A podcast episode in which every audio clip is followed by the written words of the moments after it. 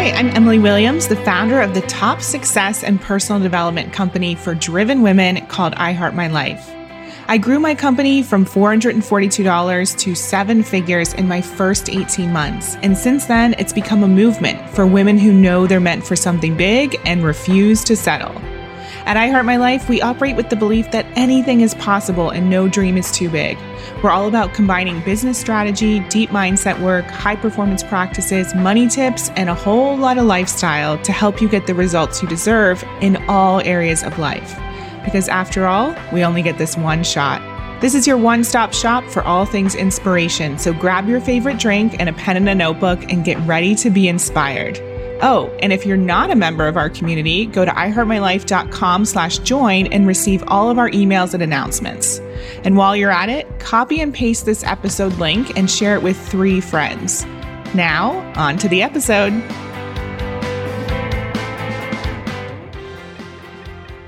Hey, it's Emily Williams, the founder of I Heart My Life and your host of the I Heart My Life show. This is episode 221 How to Honor Your Desires in Work, Love, and Life with Alexandra Stockwell.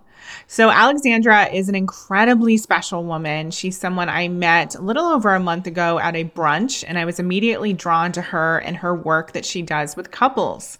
Today's conversation is one of complete honesty, where Alexandra takes us back to her own transformation and realization that she was meant to do something bigger, something different, something more with her life, and how she took the steps to not only transform herself from the inside out, to begin on the journey to becoming an entrepreneur and business owner and helping other people transform their lives as well. I know you're going to love the conversation. Go ahead and get your notebook and favorite pen, and let's dive in. This episode is sponsored by I Heart My Life Day. This is a virtual workshop designed to support you in creating a life that you love, one that's better than your dreams and fulfills you in every area.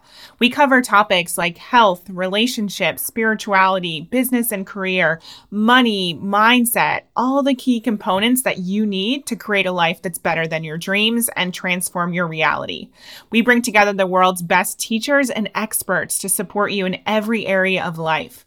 We also bring together an incredible community of like minded women brought together to support you in going to the next level in every area of your life.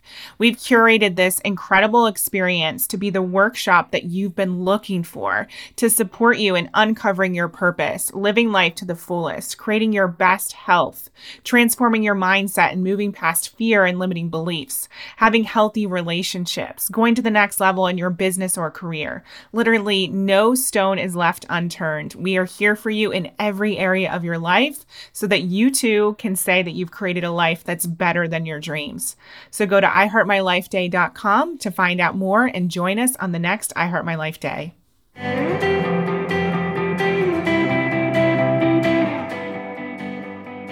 Welcome to the show, Alexandra. I'm so excited to have this time with you and learn more about your work as well as your incredible success story. I'm so honored to be here. I think I watched your show first could it have been three or four years ago? How long has it been going? Yeah, about three years. Yeah. Okay, yeah. So I think I watched some of your early episodes, and at the time I was like, ooh, I wonder what context would be created so I would get to have a conversation with you. And here we are. I'm really happy to be here. Oh, it's my honor. So we met about a month ago in person officially. And I just love your energy and I love that w- the way that you show up in the world and this just enthusiasm mixed with confidence that you have. So I wanted to make sure that my listeners get to know you and just feel all of that energy that I was attracted to. Thank you. That feels wonderful to hear. And as you know, that is an intention, that is an inside out kind of situation. And there were many years where I don't think anyone telling the truth would have described me that way. Well, let's talk about that. Will you take us back and let us know what the backstory looks like? What is the story behind the success? What brought you here today? Yeah, absolutely. I maybe in conversation with you, I'll do something which I don't usually do, but I have like three different backstories. And so I bring the one which is most suitable, but I think for your audience, a combination of all three will be they are all equally true. If I just share one, I'm not misrepresenting myself. So the first one, which is the easiest um, to share, is that I'm a physician. I worked hard in high school. I worked hard in college. I didn't go straight to medical school because I had never really been sick and I didn't have much illness in my family. And so I wanted to be sure before I committed to this path that it wasn't just empty idealism. And so I became a phlebotomist. I worked in a hospital drawing blood, and it meant I had one on one interactions with patients, and I was really able to participate in the um, hospital culture in a meaningful way. And so then I went to medical school and I did residency training. I uh, the first week of medical school, at the end of the orientation week, I met my husband, and we got married during medical school. And I had one child in medical school and one just before my internship. So I was very focused.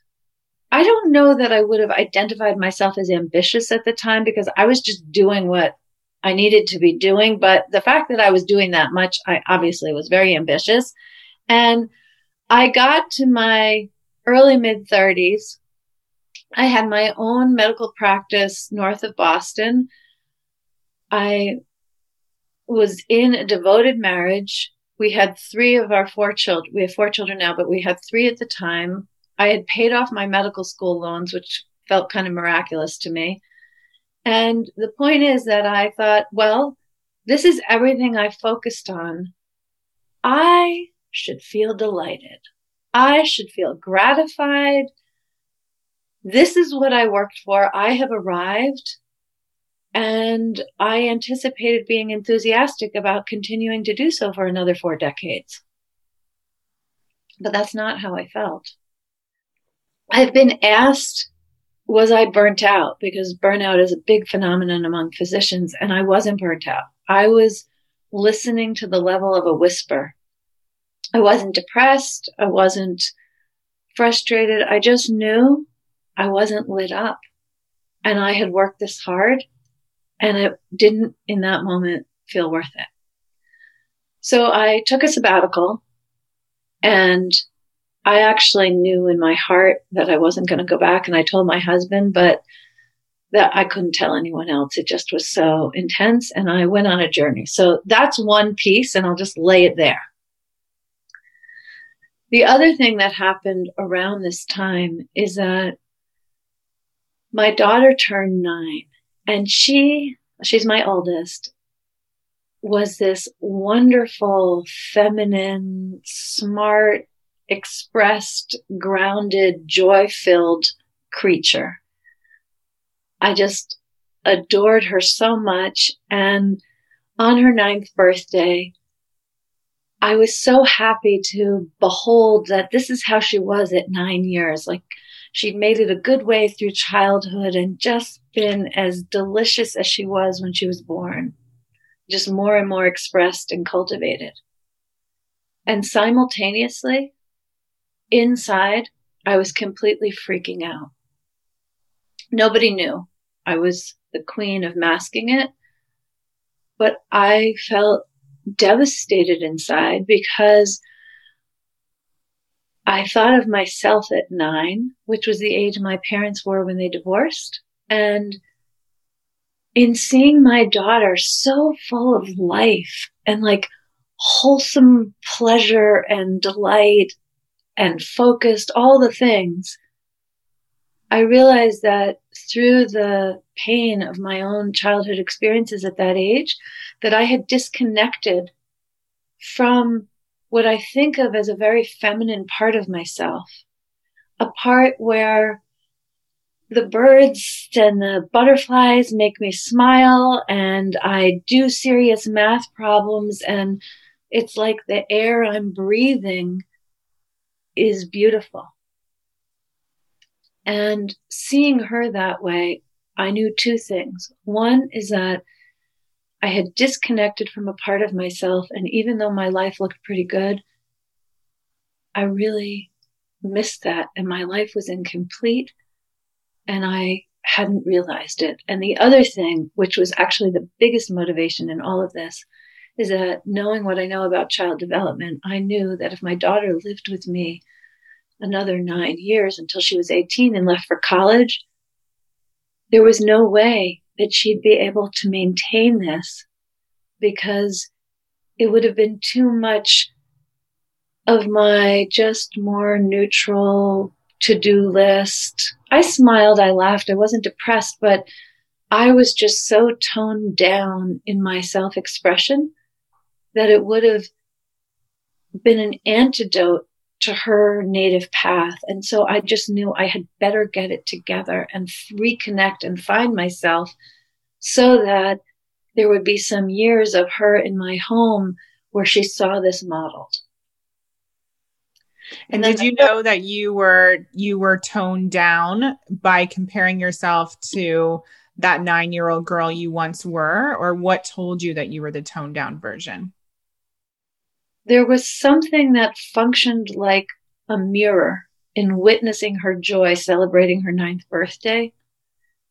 And I knew it was like I was looking in, I, I was seeing something in the mirror and I knew it should have been my reflection or a version of my reflection, but instead it wasn't. It was like I was looking at something beautiful in the mirror, but I knew that I was, if I'm using these terms, ugly.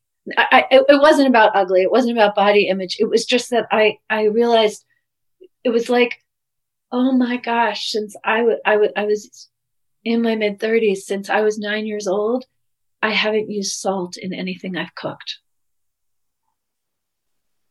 That was the kind of thing. I, I didn't have that language. It was much more of a visceral awareness mm-hmm. with enough concept to realize, oh, this is devastating and this is my invitation. And nobody knew what was happening. I, I consider that um, a matter of grace that I'm able to learn very deep lessons without a lot of drama around me. I, I took it in as though it was a very big event and I changed my life in response to that awareness. So, what was the first thing that you did to change your life? Well, it was around the same time as what I described as my medical practice. And so one thing I did is I I somehow once I had the concept, I was already a good portion of the way there. It's, it's, you know, when with any change, the first thing is awareness. And for me, awareness takes me very far. It doesn't lead to paralysis. And so once I had the awareness, courage wasn't that far behind. And the main thing that I knew at that moment was that I wanted to be and do things differently than I had that was about the level of clarity I had, which can sound pretty small, but was actually massive. And that's why I was systematic and I dialed down my practice and went on a sabbatical because that was doing something new. And then in that sabbatical, it's not that I had loads of hours to just spend at the spa. I had three children. I had a household to run. I was married. I had various other projects, but my working hours were now available. And I don't think this is literally the case, but existentially, it felt like for the first time, I gave myself permission to do things because I felt like it. Not because it was going to help me achieve some particular skill or develop something in myself because I was very personally personal growth oriented, not because it was going to, yeah, it, I stopped making decisions based on smart strategy. There had been nothing wrong with my strategies, but it was time to let go of the strategies. And so I went and sat by the river I didn't have something I was going to journal about. I wasn't sketching the trees. I didn't have a problem. I was, I just went and sat by the river and I took a dance class. I went to the School of Womanly Arts in New York. I bought lip gloss. I, I just really hadn't put attention on these things. And it wasn't for any purpose. What I'm really saying, if I dial way back, is that I was in the process of developing a brand new, tender, and very cautious and nourishing relationship with my feelings and my desires because goals to me feel completely different than desires. Goals are really following the strategy, but desires just arising within without explanation, without a manual. These are things I would have dismissed. And I learned to realize I actually had them in me and then to even honor them. That's so beautiful. Before we get to the next part of the story, I'm curious to know was there something that happened um, in addition to, or maybe this was it, when your parents got divorced when you were nine years old? Was there something there that caused you to disconnect from desire and be more goal oriented? Or what was it that set you on that path? That is a very insightful question, and I can feel the depth of your experience such that you ask it? And the answer is yes. There are two things. One is that um, my parents had fought a lot. And I remember begging them to stop fighting. And then they did stop fighting. And things were very peaceful for, I don't know exactly, but I, let's just say a year. And there's a way in which I'd been concerned about my family. And then I just relaxed. I thought things were good. Now, in hindsight, I know that the reason the fighting stopped, the reason everything became peaceful is because they'd made a plan to get divorced. And so the tensions just eased. But I didn't know any of that. I thought we were back to happy times. And so when I was told that they were getting divorced, I was completely blindsided. It was totally unexpected. And my experience existentially was less suffering from the divorce and more that I had had no idea. And so I think a certain amount of carefreeness was shed and I became controlling. Now I was a very, I was very good at being controlling people didn't feel controlled. I was very discreet. I never really became, well, maybe with my own children, but in general, I wasn't dominating. I don't think people would have, without very refined perception, called me controlling. But I had my feelers out.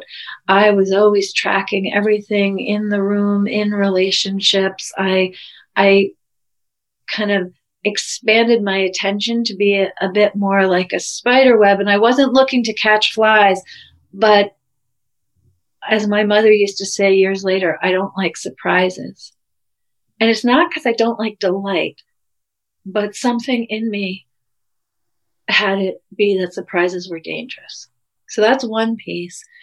And the other piece is that this I actually really uncovered much more recently but I think that because I had been so proactive in begging my parents to stop fighting and feeling like my desire had produced something great, and then discovering that my desire and my expressing my desire had created something that I never wanted. And let's be clear, I'm 53 now. I don't wish my parents stayed together. Like, none of that is how this lives. But these were formative experiences at the time. And I think it, it like in a, in a very disruptive way had me not honor desires because yeah so this then brought me to what i think there's so many reasons not to have children. There's so many reasons to have children. And one of the reasons to have children is that every time one of my children gets to an age that was particularly formative for me or my husband, things things open up and we get another chance at viscerally accessing them. In fact, I want to tell a story about this because I, I think it's um, when my daughter was six, things in my marriage started to feel really weird. And it was confusing to me because I knew what it felt like when we had a disagreement, when we had disconnection, when there was something tangible or intangible that was kind of making things sticky and weird. But I couldn't put my finger on it. And as I've just described, I'm somebody who's always tracking the energies and uh, there wasn't much that would have gotten by me, but I, I couldn't quite comprehend what was happening. And it was shortly after my mother had died and I was seeing a therapist and I mentioned this to her. And this was an amazing therapist who said, how old was your husband when his parents got divorced? And sure enough, Josephine, my daughter, was six, and Rod, my husband, was six when his parents got divorced. And I went home and told him this. And instantly, everything between the two of us was normal and harmonious again. And he went on a whole journey and faced what he needed to face because he just couldn't have imagined being as Josephine was and going through that. So that was his journey that I don't want to say more about, but this is one of the things that happens where we revisit things that otherwise might not come find us. Wow. Thank you for sharing that. That's so powerful. And it's such a reminder to really tune in to the energetics and what's going on for you and and to really, you know, trust that if something feels off, there's something there to explore and to just be open to. Yes, I want to like underline and highlight that because actually almost everything that I've shared with you so far, there are things that I could have easily ignored. There are things that I could have just turned away from and likely would have blown up with more drama. But I noticed this with my husband and I trusted it and I happened to have someone to ask. And I noticed this with my daughter and I took action and I noticed this in my practice. And I guess I do kind of believe that when we don't listen to the smaller volume communications of our life, that things get louder when there's something we need to hear. Definitely. In my book, I talk about the little whispers as well because there was no rational reason for me to move to another country. I know. It's one of the most intriguing things among a whole collection about you. Right. It makes no sense when you think about it, but I just knew. And then obviously met my husband James a year later online. And um, it's so powerful and we have this internal GPS and yet so many of us are not listening, we're not paying attention or we're ignoring and pushing it away. So I'm curious to know after you started to tune in and you took the sabbatical and you took the time, what happened next? Well, it it was a process of learning to listen to my intuition. I will say that. And I actually got some training in doing that. And it became, instead of scary, almost like fun research when I would get some sense of something that typically didn't make sense. Otherwise, I wouldn't be talking about it as intuition. And it became really fun to play with, like, oh, maybe I'll go right when I would usually go left and both ways, both were good routes to drive home. And what I want to say is that, and, and I believe this with any kind of skill or any new state of being, that it's easy to get attached to the bigger stuff. And I really think it's fun to play with small things where the impact is relatively irrelevant to develop trust, to develop skill. It's like playing scales. I was a serious uh, viola player when I was younger, and I always thought of it as playing the scale so that when the concerto mattered, I could do that. So I went about this, and this was the context for. I just thought, oh, I'd like to take a dance class. Great. And um, my husband, someone sent him an email. This was when email was relatively new. But anyway, someone sent him an email about the Millionaire Mind Intensive with Peak Potentials and T. Harv Eker. And he forwarded to me and said, We don't want to do this, right? And I responded, Yes, we definitely do. And we went. And things like that where I just didn't require an explanation for myself, knowing that anything I was doing was not dangerous and it wasn't going to play with our money or our children's welfare. And I became fond of it. And I started to say things in conversations that I hadn't said before. And to my surprise, it always led to something really good. Okay, so that's like the what? What were you what? saying? Um, let me think of an example. So I might be listening. I'm, I'm making this up because I, I don't have a specific example in mind, but I might have been listening to somebody talk about um, their garden, let's just say. And it made me think of the Scarlet Letter, Nathaniel Hawthorne's book, The Scarlet Letter. No direct connection. The kind of thing that I previously would have thought it would be rude or weird or just like just like a total changing channels. But if it occurred to me, I trusted that it was worth saying something. And so initially I would say, you know, I have something odd to say. Are you okay? And the person would be like, yes. And then as I got more comfortable, I'd be like, you know, and, and then I got to where I just would say the thing I was thinking that to me seemed completely irrelevant. And again and again, when I would say it, she would then, let's say, talking about her garden, and I mentioned something from the Scarlet Letter, she would then be so moved because somehow this was very relevant in her life. Is that specific enough? I love that example. Yeah. And it's just that developing that level of trust with your intuition. And I'm curious to know you said that you had training and trusting your intuition. What was that like? Well, ooh, you're very good. Let me think if I want to answer that question. Okay, I will, but I have never said this in public, so enjoy the gift. Uh, I I knew a father of one of my children's classmates, and he apparently was clairvoyant throughout his childhood. So Christmas at his house was no fun for his parents because he always knew what was in the presents, even though they were wrapped under the tree. And he was kind of nasty about it and would ruin everything. But he talked about having a clairvoyant teacher where he was learning how to use his gifts in a good way and have it not be for destructive purposes. And I was very intrigued by that. And so I became a student of this teacher as well. And I went to clairvoyant training, which I have to say my experience was mostly of her giving me permission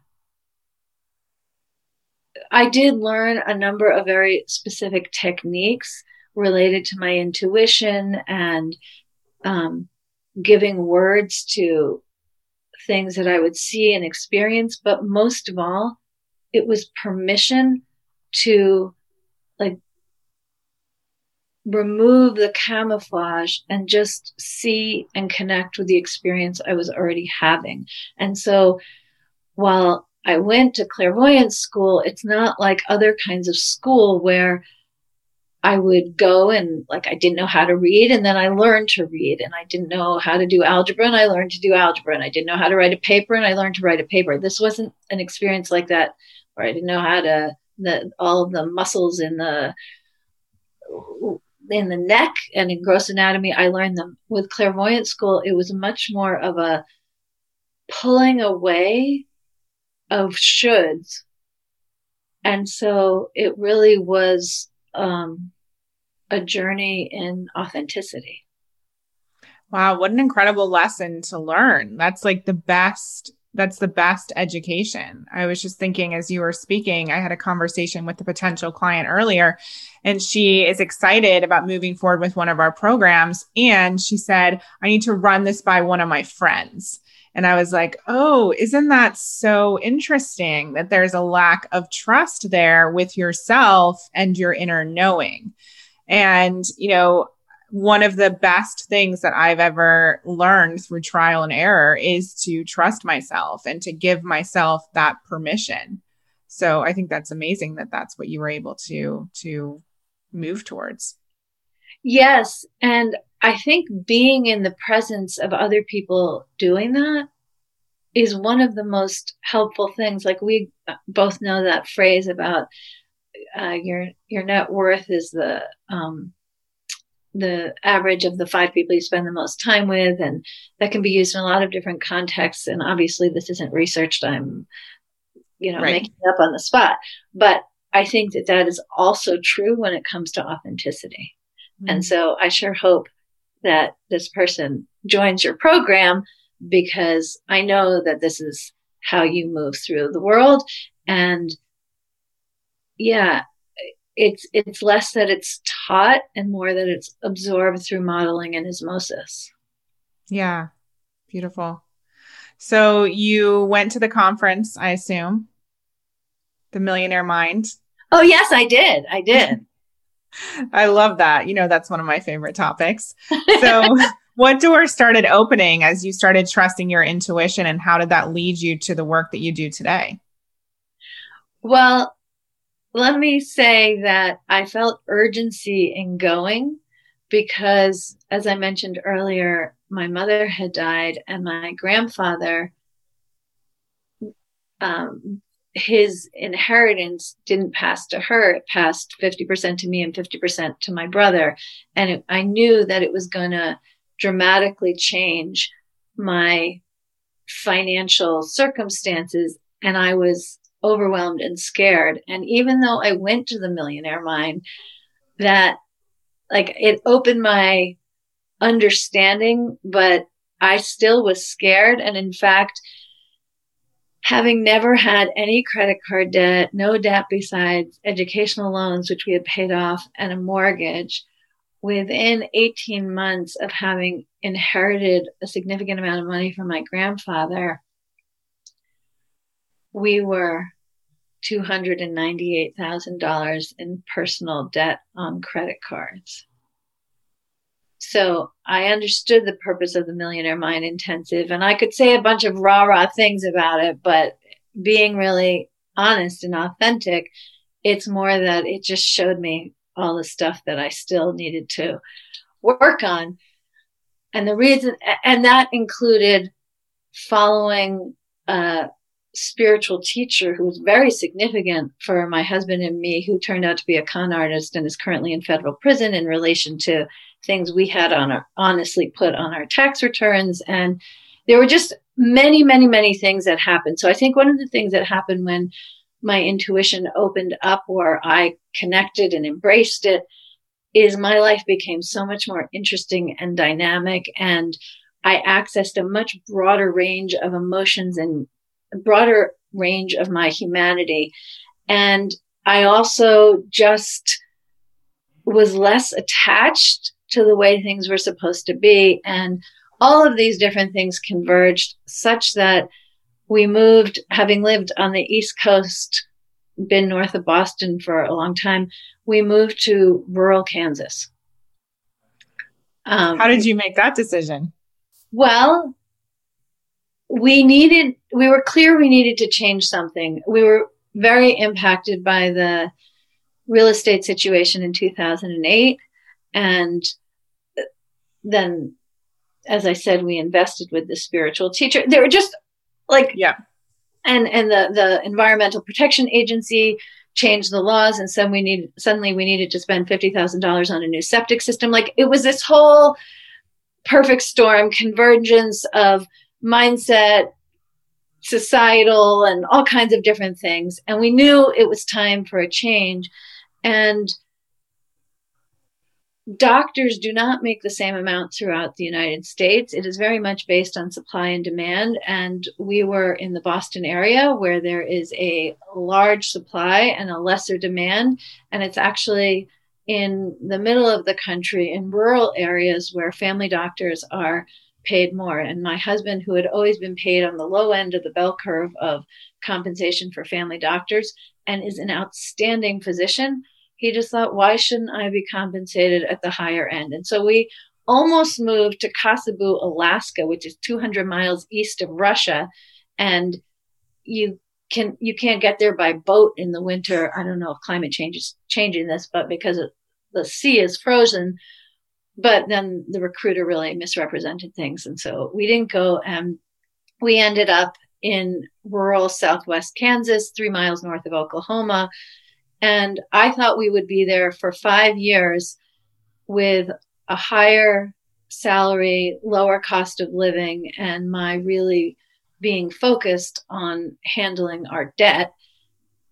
So I thought it would take about five years of living very carefully. And actually, it just took two to pay down that debt and create all kinds of magic and miracles. And through getting out of this debt, I accessed a lot of power. We were about a month before needing to declare bankruptcy and I I accessed things inside myself and made things happen that didn't make any logical sense.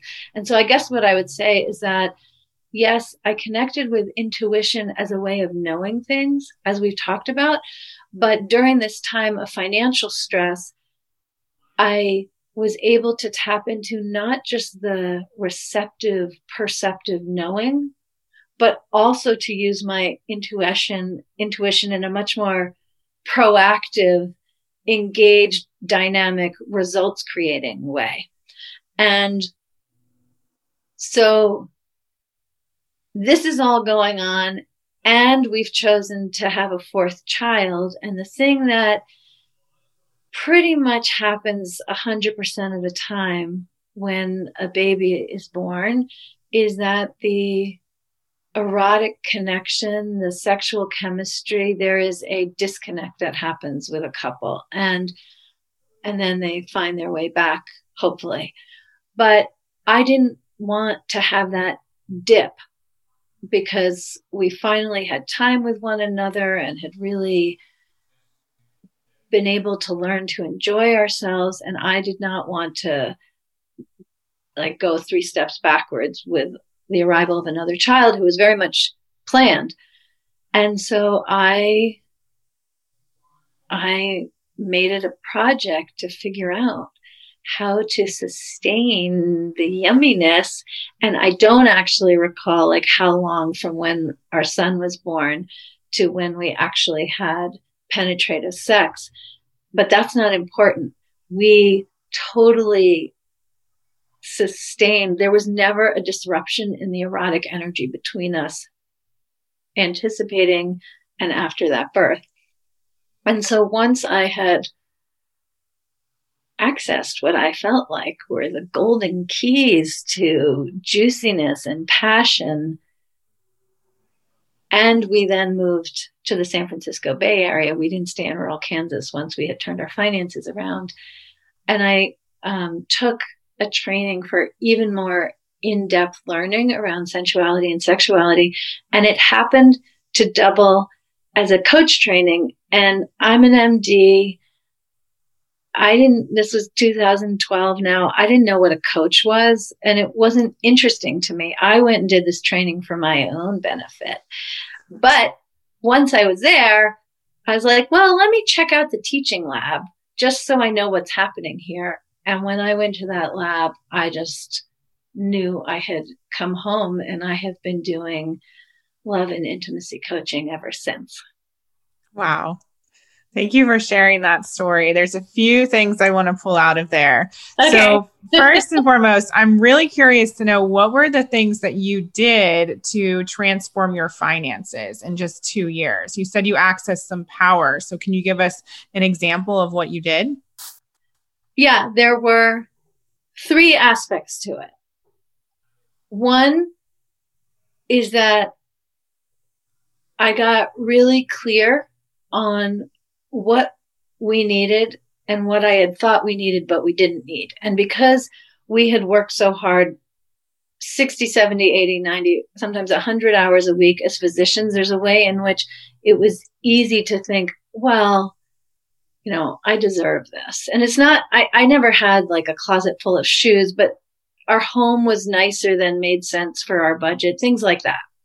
And so I got really clear on the essence of what was important and was able to see that frills are frills and I can enjoy frills, but that's not what I was going to be spending our money on. That's one thing.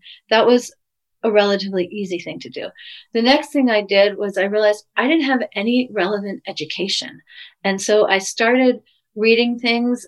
I am not a follower of Dave Ramsey in a church sense at all, but I really liked his basic principles of the order in which to pay things off and to realize what you owe and what can you sell. And there was a, a kind of creativity that I got from reading his stuff. And also, one thing I really learned from Dave Ramsey is how we know about compounding interest. We know when things are going well, the compounding effects, but there's also both a literal financial and energetic compounding effect in getting out of debt. And so I got really clear, okay, 298,000. I hadn't actually realized it was that much at the time. And I I watched it titrate down. Like when we went from 298 to 295, I let myself feel that that was progress. I didn't get carried away with the remaining 295,000. I let myself I wasn't irresponsible about it, but I really let myself feel okay, we're $3,000 closer. And the more that I did that, it kind of took on a life of its own and really progressed. So there was just the being really clear about spending according to our current values and needs. There was just the practical education and learning where to put my attention. So I wasn't, you know, putting my head in the sand about what we still owed, but I also wasn't putting my head in the sand about every penny of progress. And then the third thing is that people talk about this all the time, but it really is the truth that I just made a decision. And one of the ways in which this played out is, as I mentioned, we needed to put in a new septic system. And we had already moved from Massachusetts to Kansas and we needed our house to sell. We'd settled on a price and it would have closed in November, except it was both a change in the Environmental Protection Agency laws, and it turned out that the person who had examined the septic system when we bought the house had falsified it, and he was responsible for five years, and we were like five years and one month out. And so there was no recourse there. And we needed a new septic system, which was fine. We found someone part of our $298,000 in debt included paying $50,000 for the new septic system. And then it was one of the worst winters in Massachusetts in a really long time. And you can't put a new septic system in into frozen ground. And so the guy was very clear it wasn't going to happen. But I needed it to happen. It was completely non negotiable. And so here I am on the phone in Kansas. And here's this guy with his backhoe and he's clear, like there's no way to do it. And I don't, I actually don't know how, but it was totally exhilarating. And it 100% came from having decided there was no way that this was not going to happen. And I think the only time in his long career putting in septic systems, he put a septic system in, in frozen ground. And what he didn't do was the landscaping that comes afterwards because that was impossible. And so I think it did look a little bit like a, construction zone, but the septic system passed and we closed on the house and they did whatever landscaping they wanted to do. It, it wasn't my issue anymore. And that was the most dramatic thing. But I had a few other things where I just was clear. I had no idea how. But from the inside out, I was certain that it had to work. And this sounds a little woo, but my experience was that if I just kept fueling my conviction with my energy and my creative juices, it would work itself out. I did, I, I'm a very good logistical manager and keeping track of 20 patients and their different medications and diagnoses and tests. I didn't use any of those skills. I just stayed stayed rooted in the unswerving conviction and I just fueled it in the way that I've described. Yeah.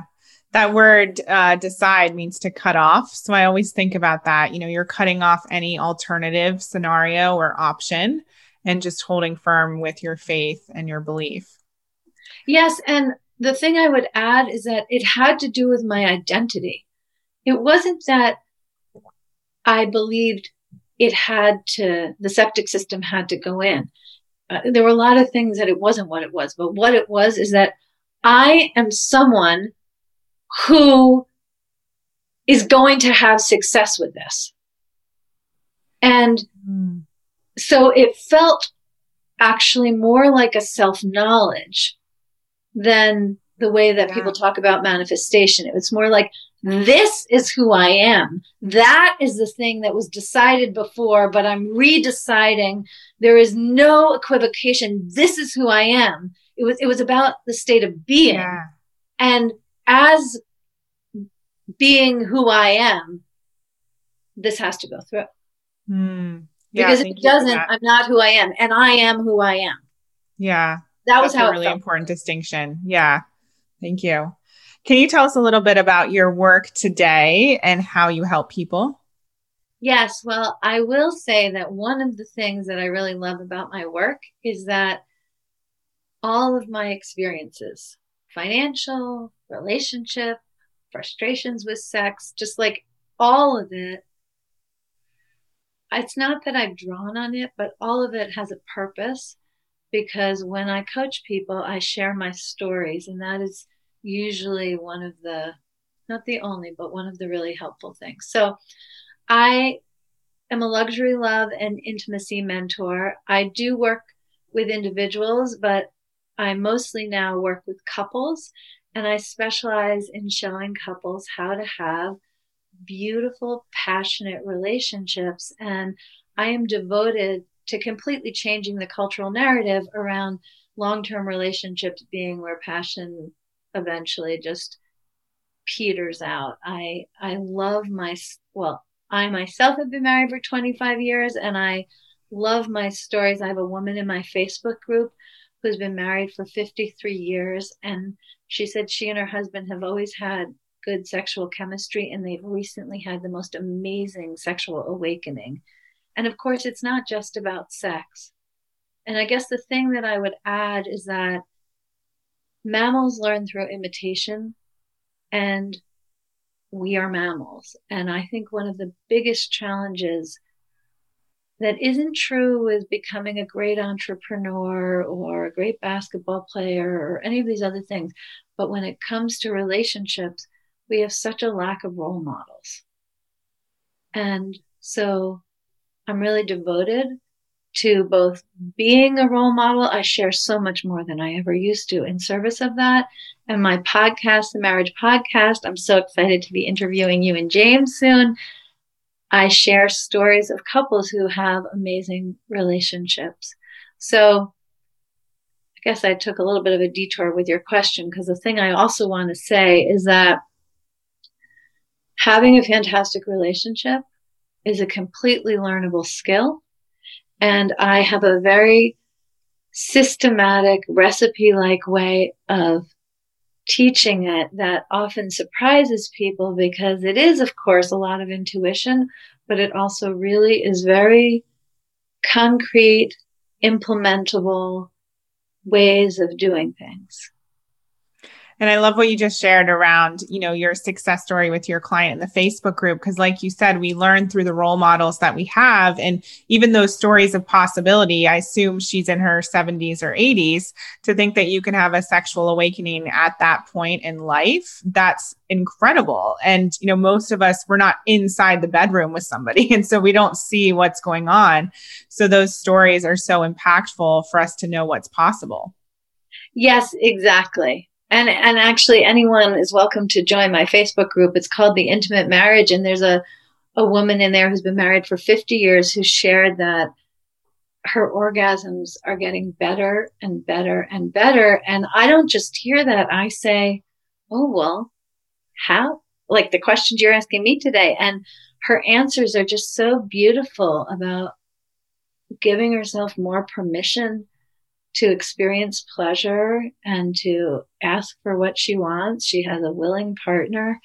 And I guess I want to say that yes, I definitely coach people on making what's happening in the bedroom juicy and delicious. But my experience with committed couples is that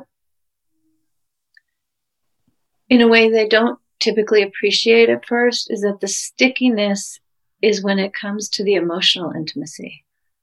That when a couple learns to be vulnerable, to speak the truth, to hear the truth, and feel the response, but not take it personally, that when the energies really can flow and communication flourish in the realm of emotional intimacy, 80% of the time, the sensual erotic intimacy just follows without any additional attention. And that's very different than a one night stand. You can have amazing erotic, passionate sex without knowing the person's name. But when you're in a long term relationship, emotional intimacy is essential to have any kind of passion and gratification. And it opens up enjoying all other relationships as well, of course. Mm, thank you for sharing that. So, can you give us one final tip or a step that people could take to start to enter this journey and learn more about the emotional side as well as the physical side with their partner? Yes, absolutely. So, this is so simple. And anybody watching, if you do it, you will create results. And that is to be curious, to be curious both about your own experience, but what I'm talking about right now is to be curious about your partner because one of the wonderful things about a long term committed relationship is that you do know one another. You know what he's likely to order. You know what movies he likes. You know what countries, you know, if he likes the mountains or the beaches. Like there's something really comforting and bonding about knowing one another so well. However, the problem is when you stop being open and fresh and asking questions. In fact, if you think of the experience of being alive, uh, being in love, it's just flooded with curiosity and questions like, oh, what who did he take to the high school dance and what was his first car and I wonder where he'd like to live when he retires and how does he like to be touched and is he going to like it when I moan out loud or is it going to be better if I'm quieter? Like we just have all of these questions. And I think one of the most efficient and most gratifying ways to up the emotional connection is to bring back the curiosity. So don't ask something you don't actually want to hear the answer to, but questions like, um, what are you most proud of in your life these days? Or if you could be president of any country, which one would it be and what policies would you implement? If you could have dinner with a celebrity, alive or dead, who would it be and what would you ask them? If you could change one thing in our lives with no negative consequences at all, what would it be? Just the, the questions can be whimsical, playful, they can be profound, they can be tell me a sexual fantasy you've never shared before. I wouldn't start with that one if that's not part of your communication repertoire. Right. And and this is the thing that's so beautiful about curiosity. It can be really gentle. Mm-hmm. Or it can be confronting, but there's no reason to start that way. And this is something that applies in the most fantastic relationship and in a time when things are tougher. Um, I've seen so many times with long-standing arguments where each person tends to stake out their position and it can feel like an impasse and be so frustrating. And one of the best ways to just dissolve that impasse is to ask a question and you can ask your partner, um, well, what do you love about riding a motorcycle when you've been against it? And that doesn't mean that you're approving or changing anything that is important to you. It just means that you're prioritizing the person and the connection and taking the opportunity to get to know him better. You don't sacrifice yeah. anything by being interested. Love it. So, final question for you today. We ask all of our guests what is one way that our listeners can, can create a life that's better than their dreams? Let me take a second. It's a beautiful question.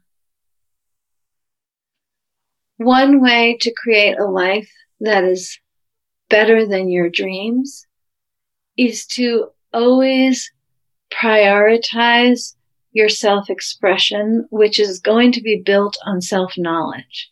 So no matter what circumstance you're in, to honor your own experience and allow it to be a context for creativity. Thank you. I love asking this question. Everyone always has a different answer. Beautiful. Where can people find you online? Well, my website is alexandrastockwell.com. Anyone is welcome to join my Facebook group, The Intimate Marriage, and Alexandra Stockwell. I'm easily found on Facebook and Instagram. I am on LinkedIn and Twitter, but I don't do anything there. So if you want to connect with me, find me on Instagram or Facebook.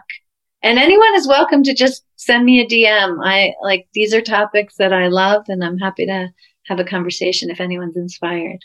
Mm, thank you. Well, I'm definitely inspired. Thank you for being so vulnerable and sharing your story. I love how all the different components have come together, and it's so beautiful to see you being fully yourself and experiencing your desires and flowing and just all of it. It's so beautiful to witness.